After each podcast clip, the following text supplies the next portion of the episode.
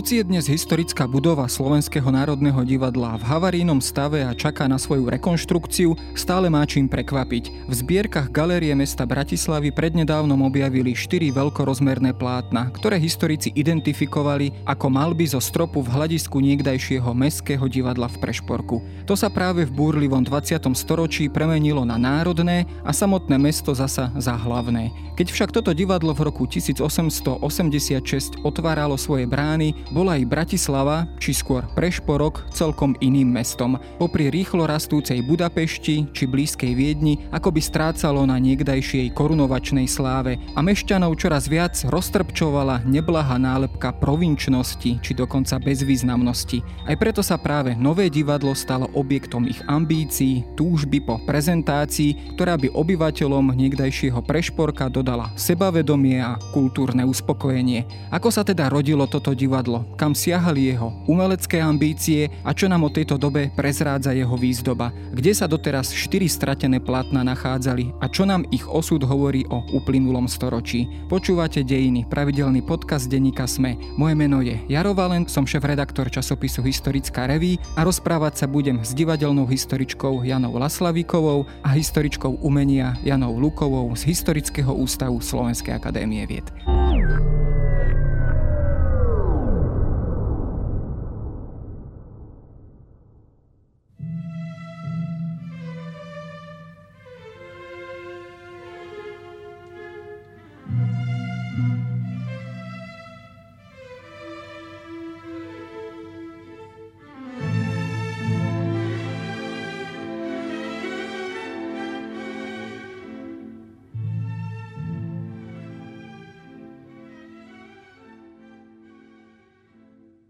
Takto na začiatok to znie naozaj veľmi dobre, že objavili sa štyri plátna, veľkorozmerné plátna treba povedať, myslím, že tak sa to pohybuje 3x3,5 metra alebo zhruba v týchto rozmeroch. Na strope nášho vlastne Národného divadla. Kde sa to teraz nachádzali alebo prečo vlastne sme k ním prišli až teraz? No tieto plátna, ako si povedal, teda veľmi úcihodných rozmerov, a sa nachádzali zvinuté v depozitári Galérie mesta Bratislavy a nemôžno teda povedať, že boli objavené, ale skôr e, boli vďaka pracovníkom galérie a s pomocou ďalších kolegov stotožnené s dielami z divadla, ktoré boli doteraz považované za stratené. Ako sa do priestorov galerie dostali, nevieme presne povedať. Ehm, neboli zaevidované ako zbierkové predmety, takže je možné, že sa k tomuto procesu malo v minulosti prikročiť, ale nakoniec sa z nejakých dôvodov nerealizoval. Boli zabalené do, do igelitovej fólie a mali kartonové vysačky s názvami tém teda jednotlivých výjavov, ale ehm, či sa do galerie dostali z, priamo z divadla ako napríklad busty z Priečelia v roku 1972, alebo boli ako mnoho ďalších predmetov prenesené do galerie v rámci e, delimitácie zbierok z Mestského múzea, taktiež zatiaľ nevieme potvrdiť. A osobne si myslím, že to bolo skôr ako pri tých bustách zo 72., ktoré už teda prišli vo veľmi zlom stave, pretože e, vtedy tento príbeh vlastne zaujal aj odbornú verejnosť a dosť sa k tomu teda publikovalo a určite by sa tie malby tiež spomenuli. Keď sa pozrieme na samotné odstránenie týchto malieb zo stropu divadla, kedy k tomu došlo? Máme o tomto vedomosť vôbec, alebo sú aj v tomto prípade skôr dohady a skôr sa len domnívame, že zhruba kedy sa toto stalo? Tak ten príbeh Boost je podstatne známejší. Prečo? Pretože vieme o nich uh, jednak z tlače, maďarské tlače, ktorá vychádzala ešte v medzivojnovom období vlastne v Bratislave. Hlasy to sa to vlastne e, občania ozvali. Čo sa týka malieb, nazveme to skoro až uh, zamlčaný príbeh, respektíve stratený príbeh, v smysle tom, že vlastne v 37. 1937 sa uvoľnil pôvodný strop, pôvodný znamená z toho roku 1986, uvoľnil sa vlastne a došlo k takému provizornému riešeniu s tým, že sa navrhlo, že bude vymenený, vyrobený nový lúster pre hľadisko a taktiež sa robila eh, aj nový luster do vestibulu a ešte aj iné osvetlenie aj v divadle. Čiže eh, nebolo to len výlučne o tomto lustri v hľadisku, ale tento áno, čakal teda na výmenu a tá sa udiala v roku 1938. A firma Aniža Spol vlastne písala v svojom návrhu, ktorý predostrela, ktorý bol potom aj vybraný, že vlastne tento nový luster krásne osvetlí maľby, ktoré sú na strope. Čiže v tom 1938 na jar máme jasnú stopu, že maľby tam ešte boli. Potom prichádza teda to turbulentné obdobie. Musíme si predstaviť, že vymeniť luster znamená postaviť lešenie vo vysokej budove, čiže by to bola kvás taká ideálna príležitosť, respektíve tá príležitosť, kedy by tie malby mohli byť kvázi znovu osvetlené, ale aj zároveň aj sňaté. Ale je to domienka, hej, poviem na rovinu domienka, pretože nikde sme doposiaľ nenašli stopy. Nikde znamená v tlači, hej, slovenskej, nemeckej, maďarskej, uh, nikde v uh, prameňoch archívnych, uh, či už to boli zápisnice magistrátu, ktoré sa konal, hej, uh, či už to boli zápisnice uh, potom vládneho komisára, ktorý sa potom premenoval, hej, uh, nebol Bešťanov, vládny komisár. Nemáme záznamy v nejakých osobných pozostalostiach typu Ovidius Faust. Ovidius Faust bola centrálna postava, bol vlastne vedúcim kultúrnej sekcie počas celého tohto obdobia. Ešte za druhej svetovej vojny v jeho pozostalosti, ktorú spracoval uh, Štefan Holčík, vlastne absolútne žiadna zmienka. Hej, čiže je to tá téma toho zamlčania a vlastne to aj potom viedlo pravdepodobne k tým rôznym teóriám, hypotéza vzniku, že to boli vlastne fresky, ktoré sa neskôr zoškrábali, zamaľovali, zakryli. Hej? Čiže vlastne tí, ktorí povedzme trošinku akože viac sa s touto témou zaoberali, uh, tak vlastne táto verzia tak pretrvala až teda uh, do publikovania alebo teda do výskumu, ktorom som vlastne zhrnula uh, v publikácii z roku 2020, kde bolo jasne povedané, nie to boli maľby, čiže obrazy, ktoré boli dané na strop a ktoré teda museli byť potom odstránené. A vieme, kedy tam už teda neboli? Áno, to je dôležité, áno, ďakujem. Ide o to, že v roku 1949 uh, vlastne prebieha uh, premiéra Krútňavy, hej, prvá národná opera. Taktiež vieme, že v roku 1950 bola rozsiahla rekonštrukcia hľadiska. Hej. Hľadisko prešlo takou významnou vlastne zmenou, že sa menilo napríklad tie kreslá, sedačky, hej, tiež boli zmeny hej, v tej výzdobe. Čiže vlastne na novo sa maľovalo a vtedy v zápisnici hraniciach sa už, sa už vlastne uh, nachádza poznámka o tom, že strop hladký, biely, hej, so šťukou bude pozlátený žiadna stopa o maľbách. Hej. Čiže evidentne taktiež máme osobné svedectvo režiséra uh, Juliusa Dermeka, je to 90-ročný pán, ktorý vlastne tak osobne vypovedal, že za slovenského štátu už maľby neboli. Hej? Ale opäť mm-hmm. je to bez toho záznamu, čiže ešte stále mm-hmm. sa pohybujeme v tej rovine 38 až mm-hmm. 49. Ľudia, ktorí zažili teda premiéru a hovorili, že maľby mm-hmm. už mhm. neboli. Hej? Čiže len svedectvo jedného človeka, ktorý nie je automaticky dôkazom. A keď sa pozrieme na tie samotné malby, čo oni teda zobrazovali, keď by teda aj boli povedzme z tohto pohľadu ideologického, či už povedzme toho národného, alebo neskôr mohli byť označené za nejaké buržoázne diela. Prečo by možno boli takto terčom nejakého, nejakého odstraňovania? Čo teda zobrazovali tieto malby? Alebo zobrazujú stále? No tie námety určite klali oko, by som povedala. Treba ale zdôrazniť, že vlastne najlepší pohľad na tie malby E, by bol v podstate z balkona, hej? že, že on, ono vlastne, keď sme hľadali nejaké dobové fotografie, tak, e, alebo nejaké televízne záznamy, tak proste, proste väčšinou sa ten obraz zachytával vlastne na, na javisku, hej? alebo prípadne bol pohľad do hľadiska. Nikoho nenapadlo proste ísť hore na ten strop. Jednak bola samozrejme tma, Hej, ale, ale, ale naozaj najlepší pohľad by bol taký, aj odfotiť by sa dali najlepšie akože z balkona. No čo zachytávali? Ja, som, ja sa priznám, že ja som sa s takou ikonografiou za mojej nejakej 15-ročnej praxe e, tiež nestretla. Ako stretla som sa s rôznymi historickými námetmi z 19. storočia, ale, ale toto boli také špeciálne, špeciálne veci, ako námet napríklad e, Bankbán. Je to príbeh o Palatínovi, Bánovi Bánkovi, ktorý zachytáva dilemu medzi jeho vernosťou kráľovi alebo svojmu národu. Môžeme to aj teda myslím, že dnešnému takému bežnému uh, Bratislavčanovi to absolútne nebude nič hovoriť. Ďalší námed je Čongora Tunde. Uh, to bola teda romantická veselohra z roku 1831 od uh, dramatika Vihaja Borošmartyho potom ďalej námet bol Láslo Huňady vo vezení a posledný teda môj taký naj, najobľúbenejší je scéna so starouhorským uh, taltošom alebo žrecom, ktorý rozpráva prítomnému hrdinovi a jeho rodine historické ságy. A tam je dokonca v pozadí vedutá prešporka s Bratislavským hradom, teda. No, s prešporským hradom.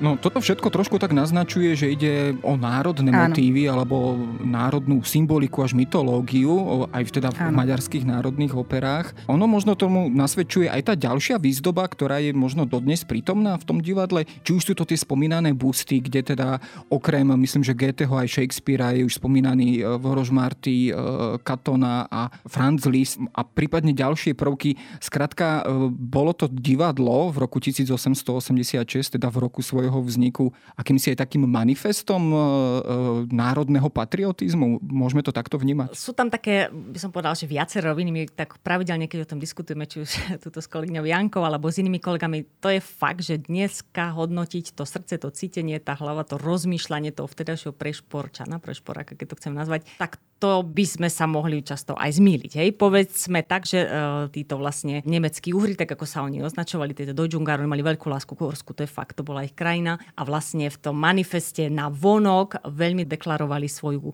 príslušnosť, vernosť, lojalitu Budapešti. Hej? Napríklad v pomenovaní budovy Vároši Sinhas. Nebolo to štáte, to bolo to Vároši Sinhas do roku 1918. Hej? Potom postupne sa mení ten názov, vieme, že tá trojazyčnosť, hej? Mestské divadlo pod tým štáte, Vároši Sinhas, potom od 1933, to je tiež nový nález, kedy sa vlastne konalo ščítanie ľudu a využilo sa to ako zámienka, že sa znížilo to percento, aspoň na papieri aj tej maďarskej národnosti, tak sa dal preč maďarský názov, a zostalo iba vlastne Mestské divadlo a pod tým štateáta. Hej. A to pretrvalo až do konca druhej svetovej vojny, kedy sa dáva preč a uh, dáva sa tam názov Národné divadlo. Hej.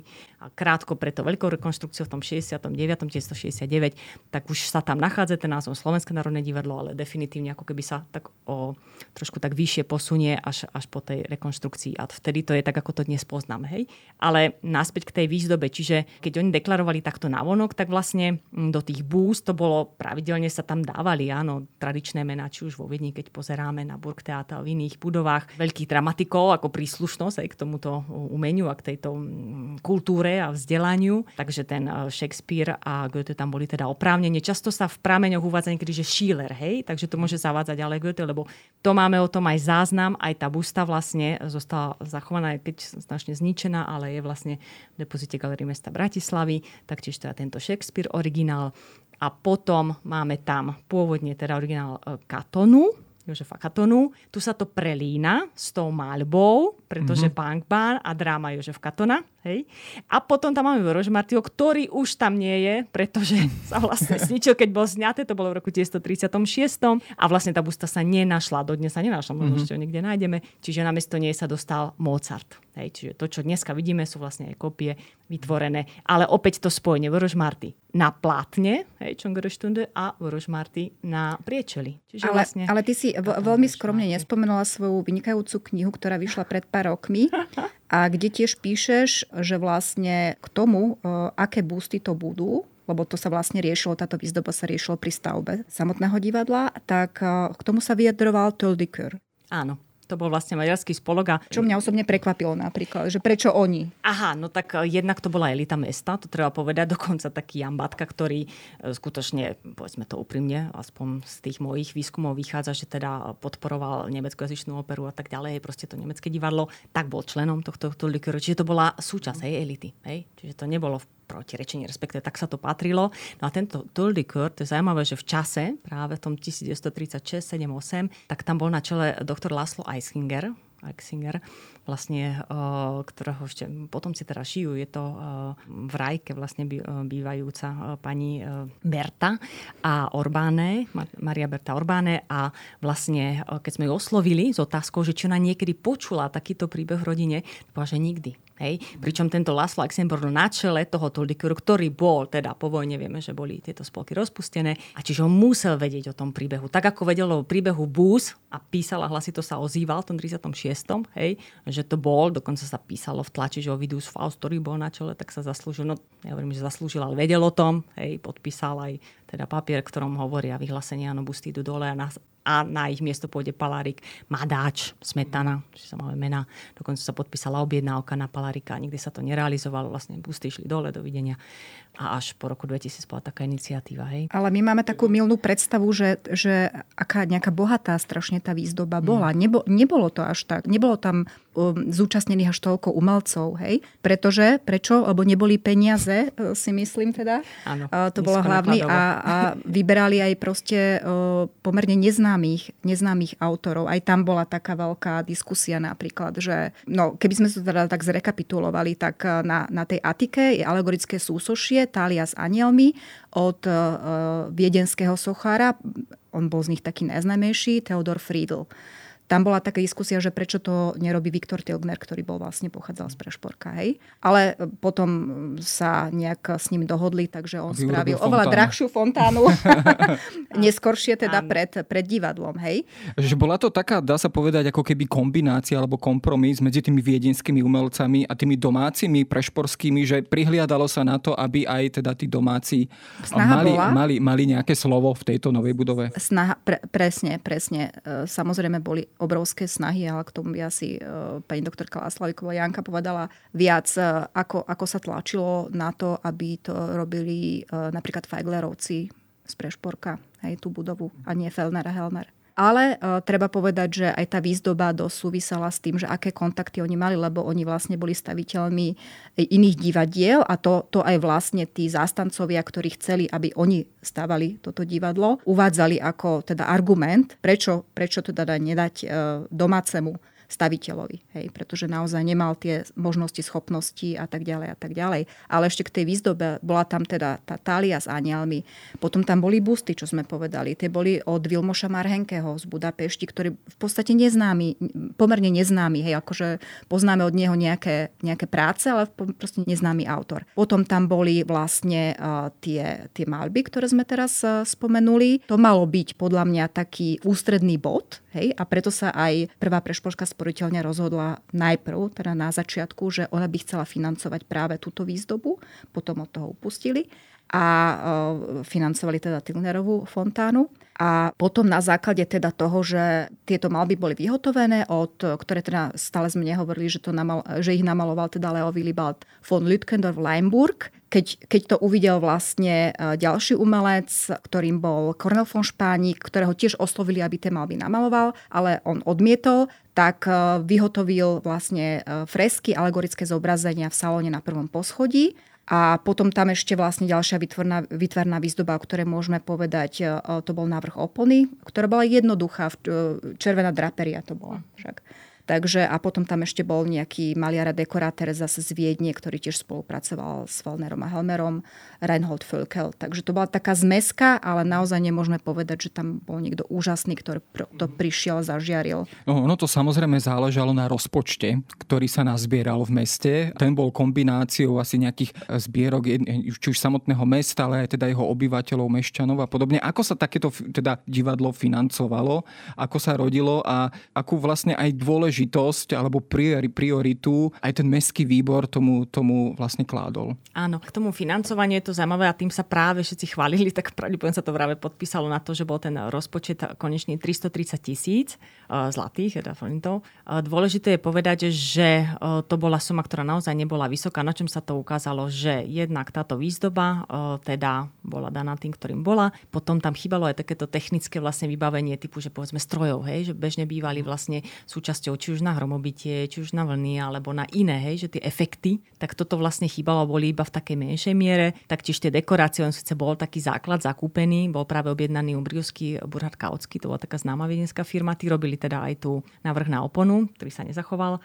a pôvodný, ale bolo to zrejme málo, pretože Sandline, vlastne Anton Sandline písal, že potom dal do zmluvy každému riaditeľovi, že každý rok musel nechať namalovať dve nové dekorácie, ktoré prenechal potom mestu a dve nechať ešte obnoviť. Čiže evidentne takto ako počítal s tým a dokonca taký menší fond tam založil. K tomu financovaniu to sa vlastne mesto chválilo, že teda to nestalo nič. Prečo? Lebo oni si zobrali už takú väčšiu pôžičku, súvisalo s viacerými projektami v meste a vlastne bežali tam uh, nejaké úroky a im sa to dokázalo ako keby v dnešnom tom ponímaní také prefinancovanie urobiť práve v spolupráci s tou prvou prešpolskou sporiteľňou, kde bolo množstvo tých ľudí, vlastne tých elitných, tí, čo boli aj súčasťou municipálneho výboru, povedzme dnešné mestské zastupiteľstvo.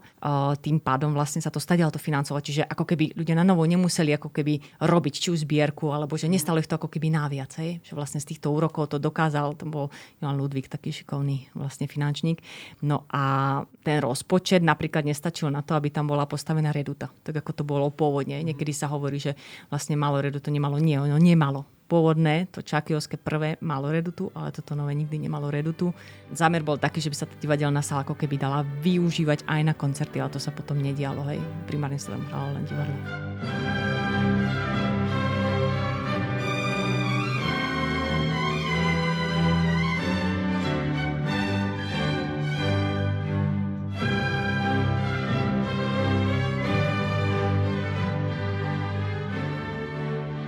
Ako sme už naznačili, vlastne ten samotný projekt tej budovy vyšiel vlastne z kancelárie Fellner a Helmer. To bola taká dvojica vlastne vedenských architektov, ktorí navrhovali tie divadlá, alebo tá kancelária navrhovala divadla vlastne po celej strednej Európe. Myslím, že od Hamburgu až po Odesu, nejakých 5 desiatok, čiže ono mohlo ísť, alebo môžeme sa na to dívať aj tak, že išlo už o akýsi len vzor, ktorý sa opakoval mesto po meste, alebo to mesto malo aj také tie svoje špecifika, respektíve ten model bol takto prispôsobený prispôsobovaný na Bratislavu alebo iné mesta? Tak myslím, že v prvom rade to určite bola aj finančná záležitosť, lebo vedelo sa, že toto projekty fakt sú cenovo výhodné Poviem príklad, napríklad uh, sa stavalo v, uh, v rovnakej dobe uh, divadlo v Karlových Vároch, kde sa otváralo vlastne v maji 1986, čiže pár mesiacov pred tým našim, začalo sa v 84.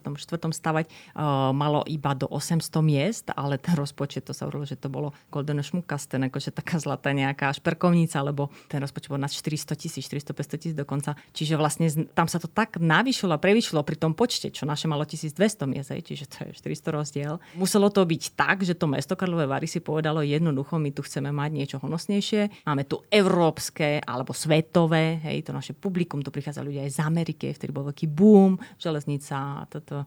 Čiže vlastne tie kúpele sa stali centrom hej, toho kultúrneho života. Prešporok usiloval o to vymanenie sa z toho, že teraz my sme provincia, čiže to druhé európske mesto, my sme tak radi hovorili, ale ešte vždy e, to bolo mesto, ktoré nebolo to naj, najbohatšie, povedzme to úprimne. Vidíme to aj v iných stavbách prakticky, ktoré sa povedzme aj roky ťahali a roky uh, nerealizovali alebo realizovali nižšie nákladovo. Čo sa týka Fellner Helmer, ich vlastne staviteľstva, uh, nemožno im uprieť napríklad Brne, hej, dnešné to Mahenovo divadlo, uh, to bolo pôvodné meské, taktiež štátna opera vlastne nedávno zrekonštruovaná, krásne zrekonštruovaná v Prahe, to bolo pôvodne nemecké nové Deutsches Theater, čiže nová nemecká opera. A toto boli divadla, ktoré sa stavali podľa tých nových bezpečnostných pravidel. To by som asi zdôraznila. A to Felné Hermel mali jednak v takej e, svojej ako keby náplni práce, pretože oni boli súčasťou takej komisie, ktorá vznikla po roku 1881, keď vyhorelo to divadlo na Ring Štráse, je známe. To bola tragédia, tam boli nejakí ľudia z Trnavy, ktorí zomreli. Čiže uh, vtedy sa vlastne zišli architekti, hej, konkrétne rakúske architekti, a títo vydali jasné smernice, ako musí vyzerať divadlo, ako musí byť vnútorne sporené, čiže musí byť jasne oddeliteľné, musí tam byť tá železná opona. Hej, že oddelujem hľadisko od javiska, keďže sa používal aj otvorený oheň. A svietilo sa nevšade ešte elektrinou, aj u nás bol vlastne ten svietiplyn. Takže e, aby nedochádzalo k týmto e, požiarom, aj keď tam aj závanul vietor a tak, vlastne vzadu to bývalo otvorené, keď sa tam aj prinášali kulisy, to si musíme predstaviť, hej, že to nebolo tak ako dnes. Čiže na javisko mohlo tam dôjsť k nejakému nešťastiu. Takže toto Fellnerhelm implikovali a za toto im vlastne naozaj patrí, dá sa povedať, hm, aj tá slava, ktorú majú. Potom sa orientovali na obyvateľstvo, hej, jasne, komunikovali, diskutovali, máme tu listy, ktoré písali Sandlinovi, uh, informovali sa o tom, kto je vlastne tým, kto bude našťovať to divadlo a tak ďalej. Čiže museli byť zoznámení s tým, že máme tu áno, nemeckú-jazyčnú elitu, zároveň tu máme pomaďarské kruhy, ktoré sa samozrejme s postupujúcou maďarizáciou hej, ma, naberali na sile a mali slovo. Čiže kombinácia. Hej, vlastne tak ako politiky zábavy, ako to vždy bolo pri divadle. K tomu sa samozrejme ešte dostaneme, ale mňa zaujíma možno aj taká praktická rovina aj tohto objavu, týchto, týchto malb. A v akom stave oni boli vlastne e, objavené alebo nájdené, identifikované, aby sme boli presní. Ono to asi nie je jednoduché identifikovať. E, možno pre poslucháča, aký tým ľudí vlastne na tom spolupracuje, alebo koľko ľudí vlastne e, tie plátna nejakým spôsobom roztvára, identifikuje a ako sa vlastne takéto niečo realizuje. No, um, asi, asi na to nie je úplne nejaký presný návod, hej, ale, ale treba si predstaviť, že tam treba k tým malbám mať prístup, čiže musí tam byť správca depozitára, ktorý vám vlastne tu ten priestor odomkne potom by tam mal byť kurátor zbierky a reštaurátor, prípadne viacerí reštaurátori v tomto prípade tam boli na mieste a fotograf, ktorý to zaznamenával.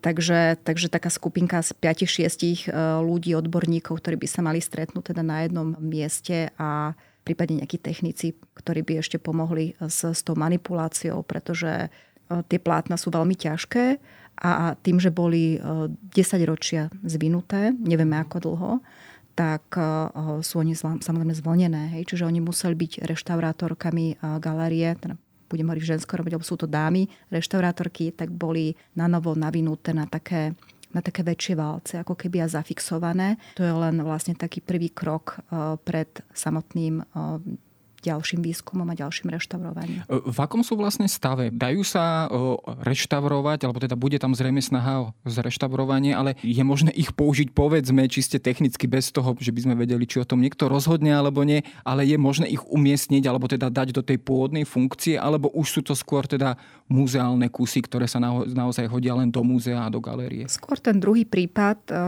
ale vyplýva to z viacerých skutočností a jednak z toho zlého technického stavu, ale čo je taká zvláštnosť, že vieme vlastne z, z literatúry alebo prameňov, že Lütkendorf použil na tú, na, na tú malbu e, minerálne farby, ktoré sa normálne nepoužívajú pri malbe na plátne, ale používajú sa pri freskách, pri pri freskových malbách. Prečo to urobil, to doteraz teda nevieme, že či tam bol nejaký taký zámer, že chcel vytvoriť, že pôvodne to možno mali byť fresky, hej, môžeme aj s touto hypotézou pracovať, ale tie farby sa správajú inak a tým pádom si to e, bude vyžadovať e, taký iný prístup. Hej, že už to nie je taký, tak, taká klasická záležitosť, že, že sú použité olejové farby, takže ten reštaurátor už presne vie ten postup, aký má pracovať a už teda potrebuje len t- ten časový priestor a tie finančné, finančné prostriedky, ale tu bude treba naozaj za- zapojiť e, proste nejakých odborníkov, ktorí budú tie farby analyzovať. Ten výrobca tých farieb ešte, ešte vlastne pôsobí v Nemecku, takže možno, možno aj tam budú mať nejaké skúsenosti s tým, že, že ako, čo s tým robiť. Takže,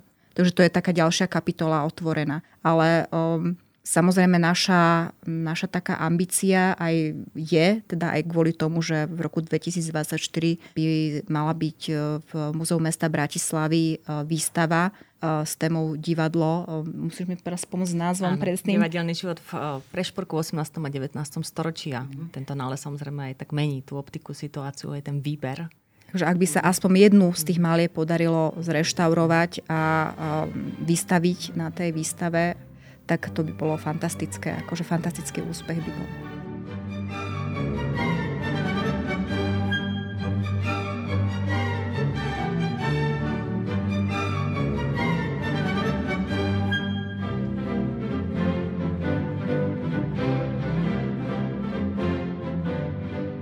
Samotná tá ikonografia tých malieb, ale aj celého divadla trošku aj hovorí o tej dobe, o tom teda, že Prešporok bol mnohojazyčným mestom a predovšetkým v tom, v tom divadelnom svete sa tam striedala tá Nemčina s Maďarčinou. Ako sa to možno znášalo? Povedzme aj v tom roku 1886 a v tých ďalších rokoch. Boli tam snahy naozaj presadiť ten, ten maďarský národný model, tak ako sa postupne e, vyvíjala, naberal na sile. Znášali to povedzme s pokorou alebo aj so sympatiami povedzme práve tí nemecky hovoriaci mešťania v Prešporku? Takto, ono v podstate z tých e, historických záznamov, z tých archívov alebo z tých prámeňov, ako my to nazývame, vyplýva, že od postavenia divadla sa malo hrať výlučne v maďarčine. Čiže vlastne tento Thurdiker, ktorý to už spomínaný, ten Toldyho kruh, tak tento spolok e, dosť jasne deklaroval, pretože vlastne išlo o postavenie domu pre národnú múzu, rozumej maďarskú múzu alebo teda v maďarskom jazyku. E, čiže keď e, sa diskutovalo o tom, či prestavať staré divadlo z rekonštrukcie tak ďalej, alebo či postaviť nové, tak toto bol jeden z tých argumentov. Samozrejme aj v tomto vidieť takú tú dvojpolovosť, alebo tak naozaj ten navonok deklarovaná e, poslušnosť, alebo tá lojalita Budapešti a zároveň to domáce, ten lokál patriotizmus, ten duch, ktorý tradične bol teda hej, ten, ten nemeckojazyčný, nehovorím ani rakúsky, nemecký, ale nemeckojazyčný, čiže vlastne kultúra ťahnúca sa hej, mm. z tých storočí, z tých osídlení, aby každý rozumel, to samozrejme žilo aj slovenské obyvateľstvo a bolo aj v istých tých koncom toho 19. storočia ešte minimálne percentuálne, dokonca aj malinko vyššie ako maďarské, ale netvorilo vo väčšine, nehovorím, že neboli výnimky, máme tu Kutlík, Kutlíkovca rodina známa a ďalšie, Mudroňovci a tak ďalej, čiže oni tu boli, ale bolo to malý počet na to, aby vlastne vytvorili tú vážnu protiváhu, ako mm. treba sa neviem, Martina, iné mesta. Čiže aby Netvorili sme to... tie mestské elity, početné mestské presne, elity. Presne, čiže mm-hmm. v tom rozhodovaní, v tých menách, e, ktoré my čítame, tak tam boli teda nemeckojazyčné, maďarské, potom samozrejme aj tá maďarizácia tých, tých mien a tých osôb vo vnútri svojom srdci a s tou túžbou ďalej využívať e, možnosti zábavy a ušľachtilej v Nemčine. Čiže ten starosadlík nerád príjmal to, že ja teraz sa mám baviť v maďarčine. Čo sa dialo? E, boli uvádzané operety. Hej, prichádzala maďarská operná spoločnosť, ktorá bola veľmi šikovná. To bol Ignác Krečaný, vlastne prakticky jeden z najlepších. E, aj dodnes jeho pozostalosť vo vynikajúcom stave v Budapešti uchovaná. A on mal také aj heslo, sídlo, hej, že vlastne on cez leto vždy bol v Budapešti, tam bol v Aréne, čiže aj nabral tie kontakty rôznych tých uh, rôznych viest hej, budapešťanských, ktoré a potom ich vedel pozývať cez rok. Čiže vlastne on sa delil o sezónu s, najprv s Maxom Kmentom a potom s Emilom Raulom. Čiže vlastne on veľmi rýchlo pochopil, že keď tu bude hrať len činohru, ktorú nie je rozumieť, tak on tu neúspie. Čiže uvádzal vo veľkom operety, uh, operný repertoár nie, lebo to bola zase uh, nákladnejšia, finančne teda náročnejšia záležitosť na to aj operných solistov. Tých zase mal Emanuel Raul, to je pekne vidieť tiež z najnovších výskumov, to, čo aj prináša, že človek báda k malbám a nájde niečo iné. Sú to listy Bruna Waltera, síce kópie, ale ktoré sa vlastne podarilo identifikovať v pozostalosti Ivana Balu, to významný kritik hudobný vlastne z 20. storočia, z tej prvej polovice. No a vlastne tento Bruno Walter, potom svetový dirigent, ktorý sa posunul, vlastne emigroval do Ameriky, tak tu hovorí vlastne o, o, o veľmi čulom živote. On samozrejme bol naviazaný na Vieden, na Gustava Mahlera, ale je pekné vidieť, že mu sa tak umožnilo ako mladému dirigentovi tu uvádzať niekoľko premiér operných. Hej. Čiže vlastne tu sa žilo, hej, tento Raul v tom boji, ktorý tu už prebiehal, hej, o tú prevahu Maďarsku, tak on zároveň vedel, že dobre, keď uvediem tú operu a na dobrej úrovni, tak budem tu mať, hej, budem tu mať publikum. Čiže toto bolo až do roku 1899 a vtedy prichádza zlom, sezóna sa prestáva deliť, prichádza jeden riaditeľ, Ivan Rele, inak úspešný riaditeľ, no ale tu že on neúspel, pretože sa rozhodol hrať uh, nemecko-maďarsky, čiže striedal počas celého roka, ale uh, vypustil vlastne uh, predstavenia operné, už hral len teda v maďarčine, žiaľ tá kvalita bola taká kolisajúca, v Nemčine sa hrala teda činohra, nízky počet ľudí, čiže po troch rokoch sa tento model úplne ruší a nastupuje naspäť opäť tá striedavá sezóna, ale s tým, že sa začína po maďarsky a potom po nemecky, čiže v rámci jedného roku. Uh, pre také predstavenie, ako to vyzeralo, že povedzme pol roko sa hralo po maďarsky, pol roka nemecky, alebo to bolo na striedačku, akým spôsobom áno. to fungovalo? Áno, bolo to tak, ale bolo to malinko menej, lebo tá hlavná sezóna v tomto čase v tých provinčných divadlách, ako to hovoríme, hej, divadlách provincií, trvala max 7, max 8 mesiacov. To sa potom posúvalo, pretože keď sa videlo, že dobrí Maďari si berú 4, 5, možno až 6 mesiacov, tak tých Nemcom zostávalo, sa to posúvalo do leta. Čo nebola výhoda, lebo v lete sedieť v budove, ktorá nie je vykúrená, hej, a máte krásne počasie, však rovnako ako dnes by človek išiel von na výlet, a park a tak ďalej, hej. Čiže ale tá návštevnosť bola napriek tomu dobrá, lebo vlastne to nemecké divadlo si oni vážili. Ešte poviem taký dodatok, že po 1918, konkrétne 19 a 20, hej, keď sme nedávno slavili tú storočnicu SND, kde vlastne veľmi výrazne mm, aj to, o čom sa dneska diskutuje, dovolím si to určite tu povedať. Otázka súboru, či má dneska zmysel vôbec nejaký operný súbor. A to je rozsiahla diskusia, tu by sme mohli o tom diskutovať, ale určite to boli osobnosti, ktoré tento operný súbor vytvorili a tieto sa potýkali s tým, že sme tu mali teda po nemecky, po maďarsky tá veľká história, hej, a prichádzam so slovenčinou pôvodne, s češtinou, potom so slovenčinou. Čiže vlastne zapojiť sa do niečoho, čo tu fungovalo viac než 33 rokov, no to nebola sranda. Hej, to si povedzme úprimne. Čiže to sa aj potom rozumie, že aha, rozhodne sa o tom, že aha, tak busty dole, ten symbol dole, aha, tak možno aj tie malby dole, lebo chceme, chápete, nič nie je samo o sebe. Tu niečo nevyrastie len tak na zelenej lúke. Dnes toto divadlo poznáme ako národné. Boli snahy ho takto pomenovať, povedzme aj koncom 19. storočia ako presne. národné a prečo sa to nepresadilo? No to bol veľmi vtipný príbeh, pretože vlastne vláda, no vtipný, ja poviem vtipný, lebo uh, možno by mi dali za pravdu všetci tí, čo, čo zastupujú dneska uh, teda župy kraje a, a neviem, a tú samozprávu, kde vláda hovorí jedno a títo uh, hovoria druhé, respektíve majú pocit, že nie sú v, v absolútnom súznuku, lebo vláda niečo od nich vyžaduje, ale zároveň im na to peniaze. A podobný spôsob bol vtedy, že uhorská vláda im povedala, tak nemzety si na akože to národné, ale pre šporčania povedali, dobre, národné, znamená dajte nám peniaze a vláda povedala, nezafinancujte si to sami a sami sa rozumiete to nemeckojazyčné elity. Čiže vlastne oni povedali, no také tak, tak potom nech sa volá Vároši, hej, sa volá Meské ste maďarský názov, ale meské. Čiže toto NMZ malo byť nejakým ako keby, mm, povedzme, symbolom, ale to toto mesto povedalo, že nie. Aj to, to svedčí nie, o tej síle. A prichádza rok 1900 pred vojnou, alebo tak cez vojnu, 16-17 sa začalo diskutovať, že predsa len to pomenovanie Nemzety, no a Nemzety prišlo, ale bolo to Slovenské národné, čiže to sú tie paradoxy tej doby. No? Tak. tak možno dá sa povedať, že zvyťazil možno nejaký lokál patriotizmus, alebo teda lokálna identita, že nám tu prešporčanom nebude nikto diktovať z Budapešti, keď by sme to takto zjednodušili. No ja som takto na záver, keď sa dostaneme k samotnému tomu dnešnému dnešnému stavu tejto budovy. Ona čaká na rekonštrukciu. Prebieha spolu s tým aj nejaký výskum, alebo plánuje sa výskum, alebo čo, čo sa možno pripravuje, alebo hľadá vlastne v súvislosti s týmto divadlom ešte, ešte čo, ak, ak, aké, aké bola, ďalšie? Možno by to bola pre ďalšieho hostia, či hostku otázka. ale, ale myslím si, že to asi patrí už naozaj pre... Tak teda ja teda už žiadne tiež čerstvo, ako sa hovorí, novinky nemám, ale ja osobne, túto si Janko dovolím si tvrdiť, si myslíme, že je to nález storočia. Teda, keď to tak môžem povedať, pretože naozaj dneska uh, dúfam, že po tomto podcaste sa minimálne dvoja, traja ľudia ozvú, že teda ešte zažili možno ako malé deti nejaké to rozprávanie o tom minimálne, keď to už nevideli na tom strope, ale uh, jednoducho áno, aj medzi kolegami a tak ďalej, keď sme hľadali tých priamých hej, účastníkov, jednoducho nie. A my sme tí prví, ktorí sme sa dožili toho, že tie maľby sú a nie sú že roztrhané, potrhané a nefunkčné a tak ďalej. Čiže takto to treba podľa mňa vnímať. Nehovorí sa tomu, že ten Ludgendorff Leinburg nebol zlý maliar. Naopak, hej, že budoval si svoju kariéru a tak ďalej. Veľmi dobre si s tým poradil, musím Áno. povedať, že priamo, priamo s týmito námetmi, pretože tá historická malba, tá si vyžadovala veľkú zručnosť. Lebo proste išlo o nejaké zložité kompozície, to mohol byť nejaká bitka alebo nejaký dav, hej, alebo proste nejaký sprievod, hej, a to nebolo celkom úplne jednoduché. Vlastne urobiť takú, takú kompozíciu. A potom druhá vec, že oni si museli naštudovať nejaké, nejaké historické povedzme, ne, určite to nebolo, určite to sa skôr, to skôr pohybovalo teda v oblasti uh, takej, že čo im bolo vlastne k dispozícii, hej, ale predsa sa tomu museli proste úplne iným spôsobom pristupovať alebo inak, inak sa k tomu venovať. Ale čo my vlastne tým chceme dosiahnuť, uh, to nie je, že, že by sme sa teraz snažili povedať, že vlastne tento nález nejakým významným spôsobom ovplyvní tú rekonštrukciu. To, to si nemyslím.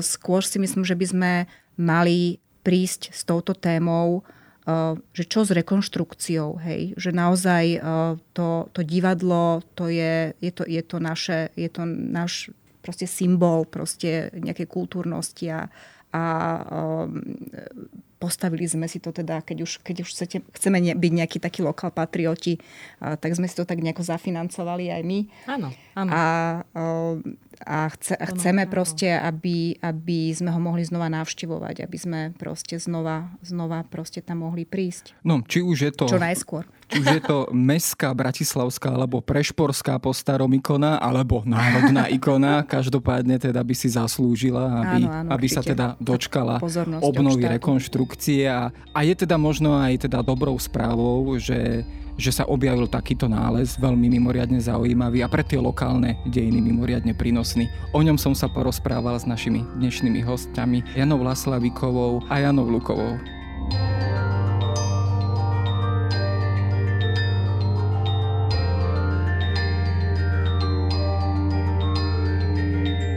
To je na dnes všetko. Počúvali ste Dejiny, týždenný podcast denníka Sme a historickej reví. Podcast Dejiny vychádza každý týždeň v nedelu. Prihláste sa na jeho odoberanie vo svojej podcastovej mobilnej aplikácii na platformách Google Podcasty, Apple Podcasty alebo v službe Spotify.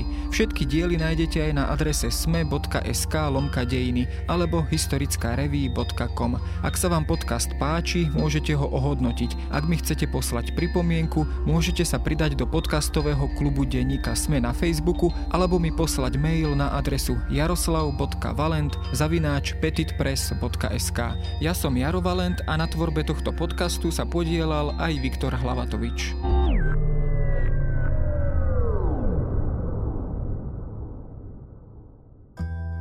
Porozumieť politike, to je niekedy veda a porozumieť vede, to už chce aj trošku predstavivosti, lenže svet okolo nás je zložitý a občas treba túto zložitosť rozpliesť. Ja som Tomáš Prokopčák a spolu s kolegyňami a kolegami pre vás každý pracovný deň pripravujeme podcast Dobré ráno, v ktorom hľadáme príbehy, čo sú pre nás, vás aj krajinu dôležité. Snažíme sa byť vašim podcastovým priateľom, ktorý chce lepšie porozumieť svetu okolo nás, doma, vo svete, vo vede, v kultúre, ale treba aj v športe športe. Dobré ráno preto nájdete každé ráno na webe Deníka Sme, na Spotify alebo v každej podcastovej aplikácii.